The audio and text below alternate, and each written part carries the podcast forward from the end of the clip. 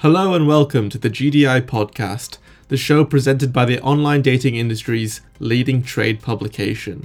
My name is Sean Nolan, senior reporter at Global Dating Insights. On this episode, I'm delighted to be joined by Jennifer Lewis, CEO and co founder of Lex. She tells me about her key priorities in her new role as CEO and her perspective on raising investment as a queer led and female led dating business. Jennifer also tells me about the key trends she sees within online dating and social discovery.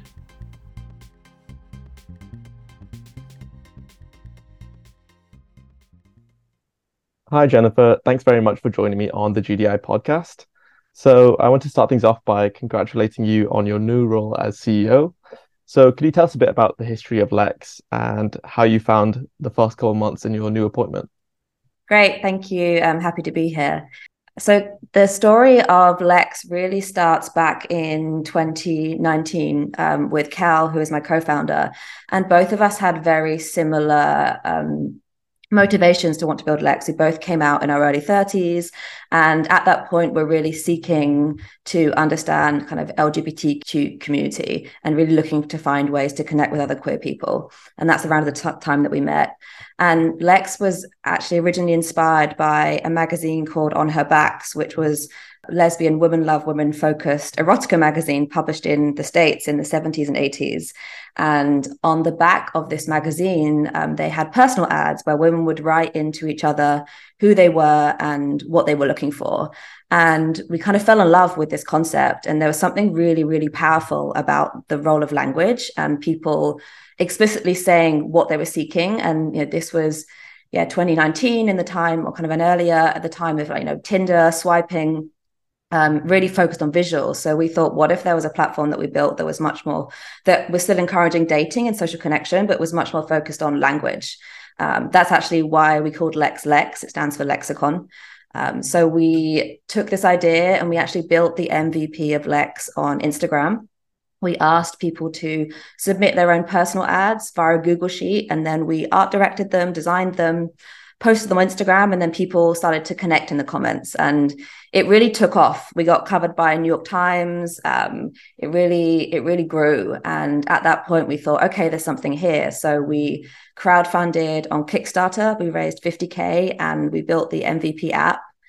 And yeah, released it into the App Store um, when both of us at that time were still in full time jobs. And it really it really took off. As soon as it went into the app store it really grew. And you know from there we went to kind of raise our initial round of vc funding. And yeah that was kind of back in 2020 so yeah we're now kind of three years in. And yeah it's a really exciting time for lex.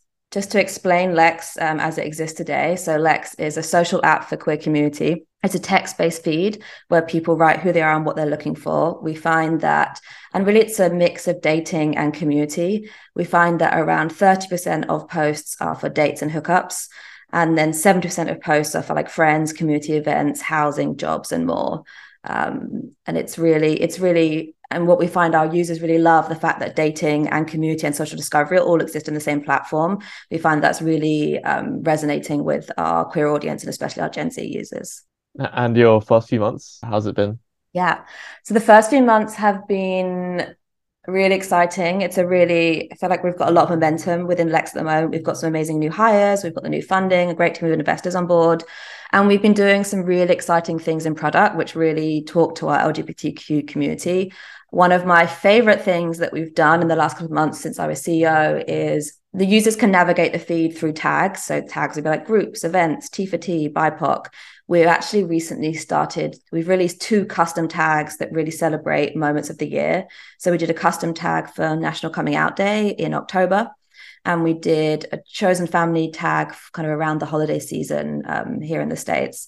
And really, why I've been so excited about those is they are a really unique way of speaking to LGBT community and allowing people to come together around one core theme. And it's been a really beautiful thing. So you know, seeing people sharing their coming out stories together and responding to each other, or with chosen family, people talking about the queer community that they found on Lex and how grateful they were for it. So those two, that's been some of my favorite moments, I think, is like seeing the product used in a way that is so unique to Lex and so unique to queer community, and really giving people a space to share and connect and come together. Uh, so that's definitely been my favorite moment. Perfect. Thank you so much. Yeah, and I think it's such an interesting um, dynamic with Lex because you know with other apps in the industry, they're kind of very visual focused. You kind of mentioned and like video and um, memes and things like that. But it's really nice to kind of go from the history of these personal ads to now the sort of text focus that you have. And I think that's such a sort of unique dynamic and um, yeah, just a really, really exciting strategy you've gone with. So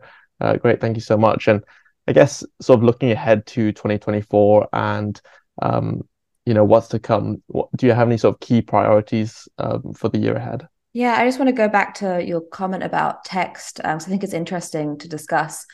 Uh, so text has always been really important to us, and it's the origin of the name. And there was a, you know, we currently now allow people to have profile photos um, in their profiles, but for a long time we had no profile photos, and that was a real decision that we wanted people to connect authentically on who they were and their words versus um, images.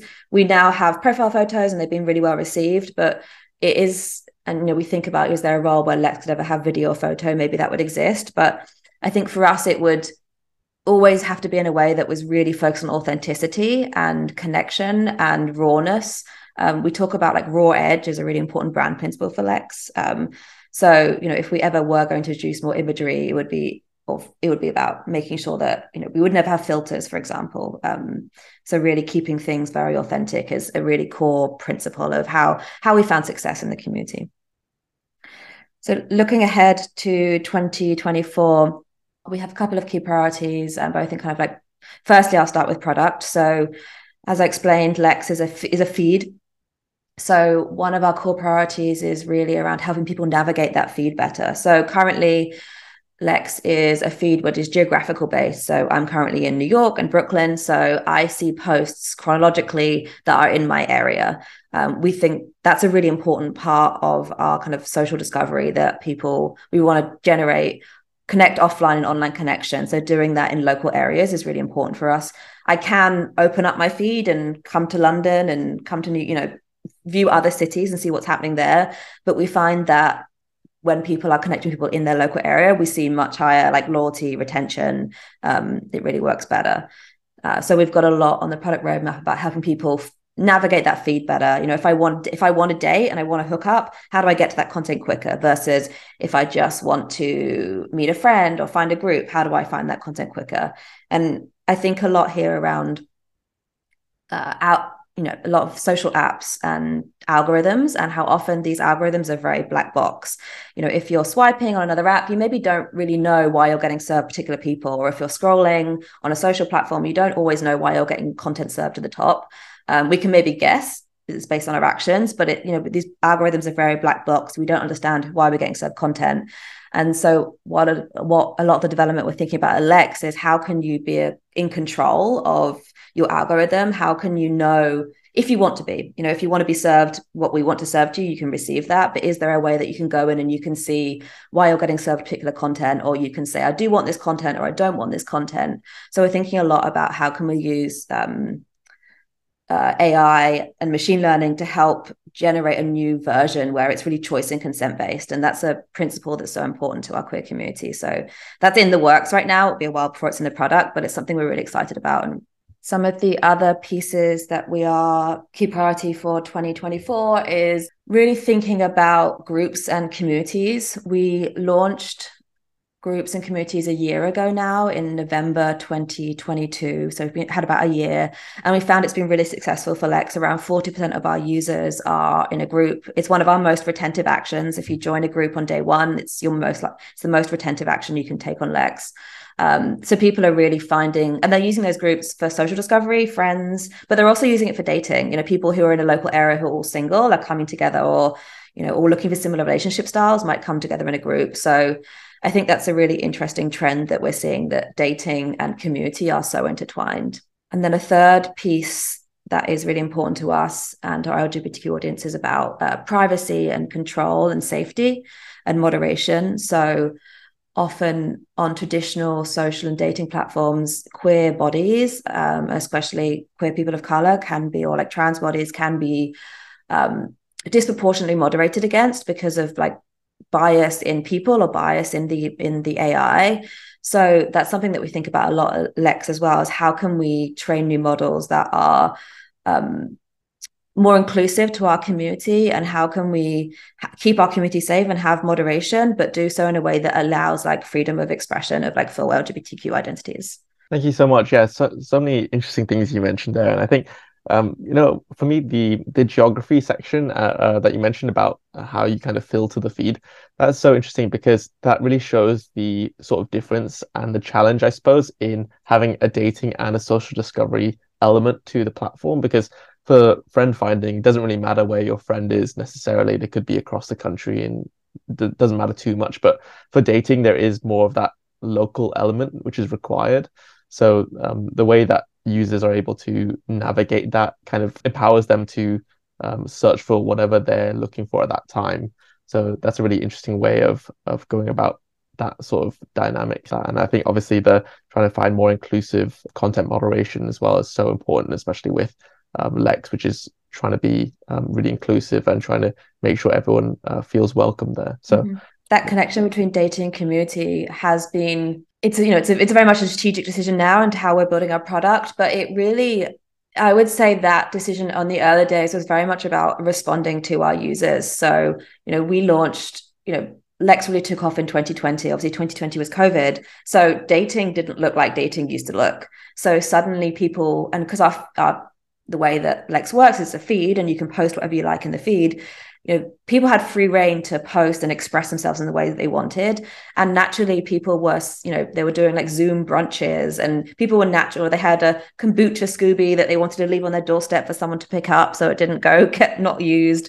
Um, so really, naturally, that connection, that move away from just dating and romance into more community focused, was really driven by our users and by you know by the by our audience and some of that may have happened already but covid really uh, accelerated that focus. And then think coming out of covid people had perhaps had you know were really seeking connection and you know we've seen the stats around loneliness post covid so again that community focus really just was kind of responding to our users and we did a lot of research and data and um, analysis of our audience and really found that that was that was a thing that lex could do that other apps couldn't do. Um, you know, if you just wanted to date, there are plenty of other apps out there that cater to LGBTQ people. Um, you know, whether you toggle on or toggle off or you use a specific LGBTQ app. Um, whereas this community dating social discovery mix was really unique to Lex, and that was um, the decision for us to lean in. Yeah, definitely. And it sounds like it was kind of a natural evolution for Lex to to sort of embrace that side of things, that blend of um, all these different uh, preferences and options for users. Yeah, perfect. Thank you. And I think another really exciting aspect of Lex recently has been um, your really successful fundraising. So um, you successfully closed like a funding round of $5.6 million, which is amazing. So I kind of wanted to find out from you about, um, you know, what are some of this funding going towards and what sort of new opportunities is it unlocking for you? Yeah, so one of our biggest so there's kind of all the product features that I spoke about earlier. But another thing that we're really focused on right now is scaling Lex geography wise across the US. So currently kind of around 75 80% of our users in the US. So this is really where we're concentrated. Um, this is the market that we're scaling in first. Our top five cities are New York, Los Angeles, Chicago, Portland, and Seattle, followed closely by the East Bay, so Oakland and San Francisco. And again, as we are a product that relies on um, geography and local community, oh, that's where the product is at its best. We have been really focused on those top cities to to develop, you know, the network effect and how people to have how people to have a really valuable, useful experience in those cities. Um, and we've worked a lot with local queer um, community organizers, so people who are already organizing queer events in their area, and we, you know, we pay them to work with us, and they host their own parties. Um, and really, this kind of bottom up community community led marketing is really important to us. So, and that's worked really well and has allowed people to feel like they can really shape and um, build this product for them as well as um, you know for other people. So one of the exciting things about this funding is it allows us to scale beyond those five core cities. We know that there are people all around the US and all around the world that really are seeking a more authentic way to connect with other LGBTQ people. And we know how valuable that is for people that have it. So I'm really excited about being able to, you know, put marketing dollars into other cities and put that in the hands of, you know, more on the ground ambassadors. And, you know, we do a lot of in-person events and you know physical we we host a lot of events and things like that um, we find that getting on the ground in cities has been a really good growth strategy for lex and a really great way of getting our like brand like known and loved within the queer community. Perfect, thank you. Yeah, so exciting. Really glad to hear that um, expansion is on the horizon. I'm sure the rollout will be really smooth. And, something you mentioned in the past as well was that you know it can be hard for female-led and queer-led startups to find investment from VCs. So I kind of wanted to find out from you um, if you have any advice for entrepreneurs from these communities. You know, potentially some of our listeners might um, fit into that category um, you know, do you have any advice for them as they also look to raise investment? Yeah, I would say know the numbers and the statistics and then ignore them. Um, for the for those of people that don't know the statistics, so less than one percent of VC money goes to LGBTQ founders. Less than two percent goes to female founders. That's actually gone down from around two point seven um, from the previous year. So this number is actually declining. Um, and then I think if you look at you know money that goes to i think less than half a percent went to black founders last year. So really the numbers are aren't moving in the right direction and that's a really you know it, that's a tough thing to acknowledge. Um, but i think my personal strategy is yeah to, to know that that's happening and be aware of the context but you then have to pretend as if that isn't the way that it works. Um, i you know for me I know that there is money out there. I know that what we're building at Lex is really, really important to our community and also really riding the demographic shifts um, that VCs are interested in. Um, so really, I think my advice is to kind of stay, grounded in like what you are building and why you are the person to build it and why this is needed so much in the world. And then just be fully focused on that. Um, I think it can be really, otherwise I think it can be really disorientating, I think, to get kind of stuck in all of the no's um, it could be really incapacitating.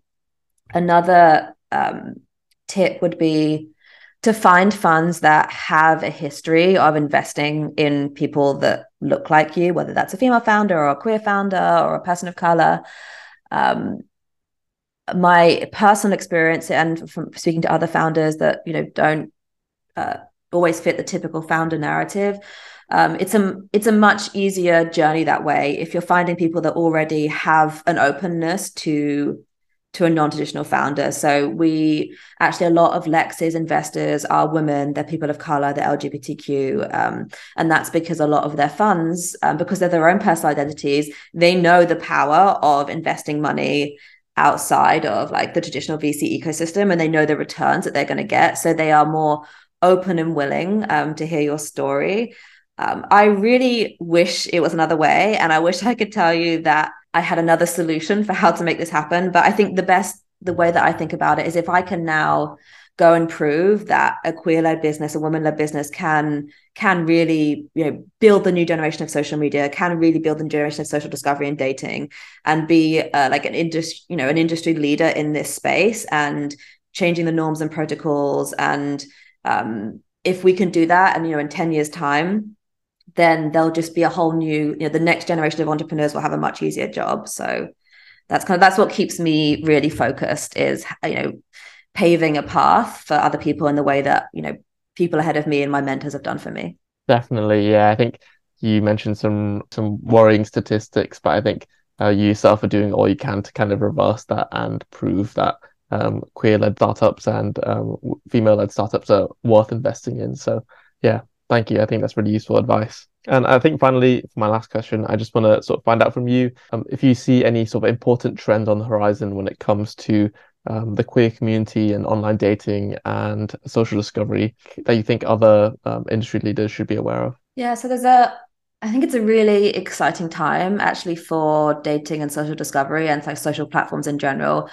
Uh, I think there's a lot happening more traditional dating apps are, are, innovating and exploring new ways. You know, we see companies like Bumble have launched Bumble BFF, and you know, we see that yeah more traditional apps dating apps are moving in different ways. And then we also see that traditional social platforms like tiktok instagram are, are you know are moving are moving towards different business models. So moving towards you know subscription versus ad based so i think there's a lot happening right now and we're also seeing a lot of vertical social networks around core audience groups. So you know whether that's ones for food or for mothers like peanut or Letterboxd for films or strava for running so i think there's a lot of change happening in this space. And I think these additional verticals that were very vertical, so dating over here, social over here, you know, interest groups uh, over here, I think they're merging together in really interesting ways.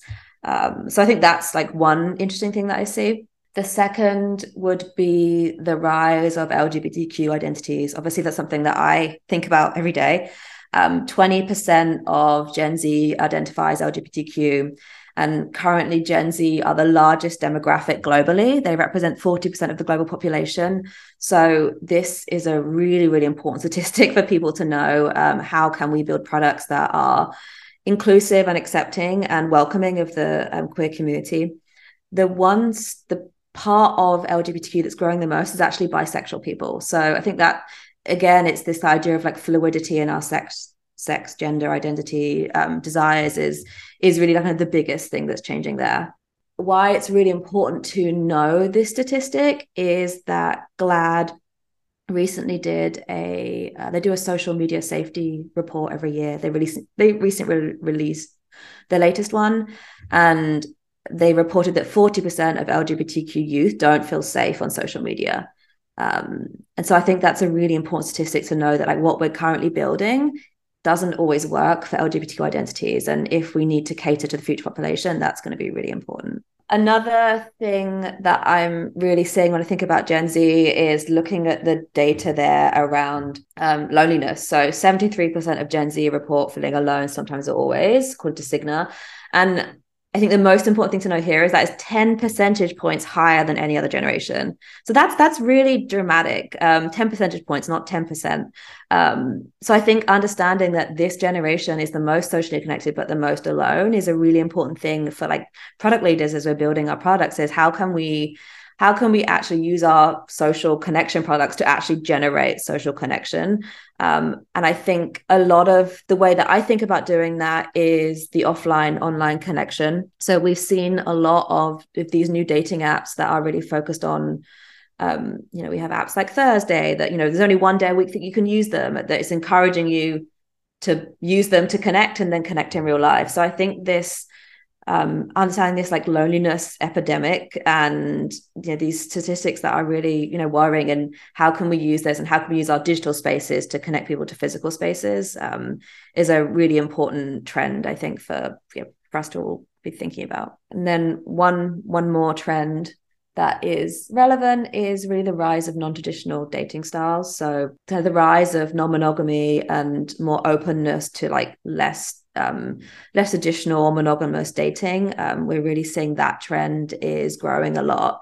Um, in queer community, that's always been more welcomed and more discussed and more accepted, but we're seeing that more in kind of heterosexual communities too. So I think when we think about uh, dating and community, how do we uh, how do we allow space for people to match and connect with each other in ways that might be not just like one on one? I think is also going to be a really important point. Thank you so much. Yeah, no, I think I totally agree with all the points you've made there, and I think definitely the sort of openness and the um, greater awareness of personal exploration.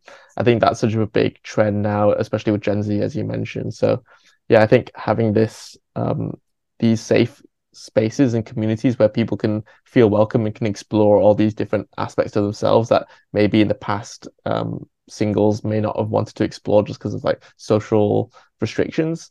Um, I think that's going to open a lot of new doors for different kinds of platforms and um, how they serve users in different ways.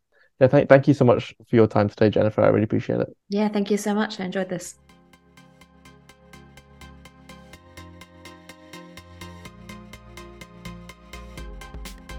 I'm afraid that's all we've got time for here on this episode of the GDI podcast but I'd like to extend a massive thank you to my guest this week. Make sure you join us next time, where we'll be joined by another fantastic leader from the online dating industry. We'll be having real discussions by real people about real issues. We'll see you then. But that's all for me, Sean. You've been listening to the GDI podcast.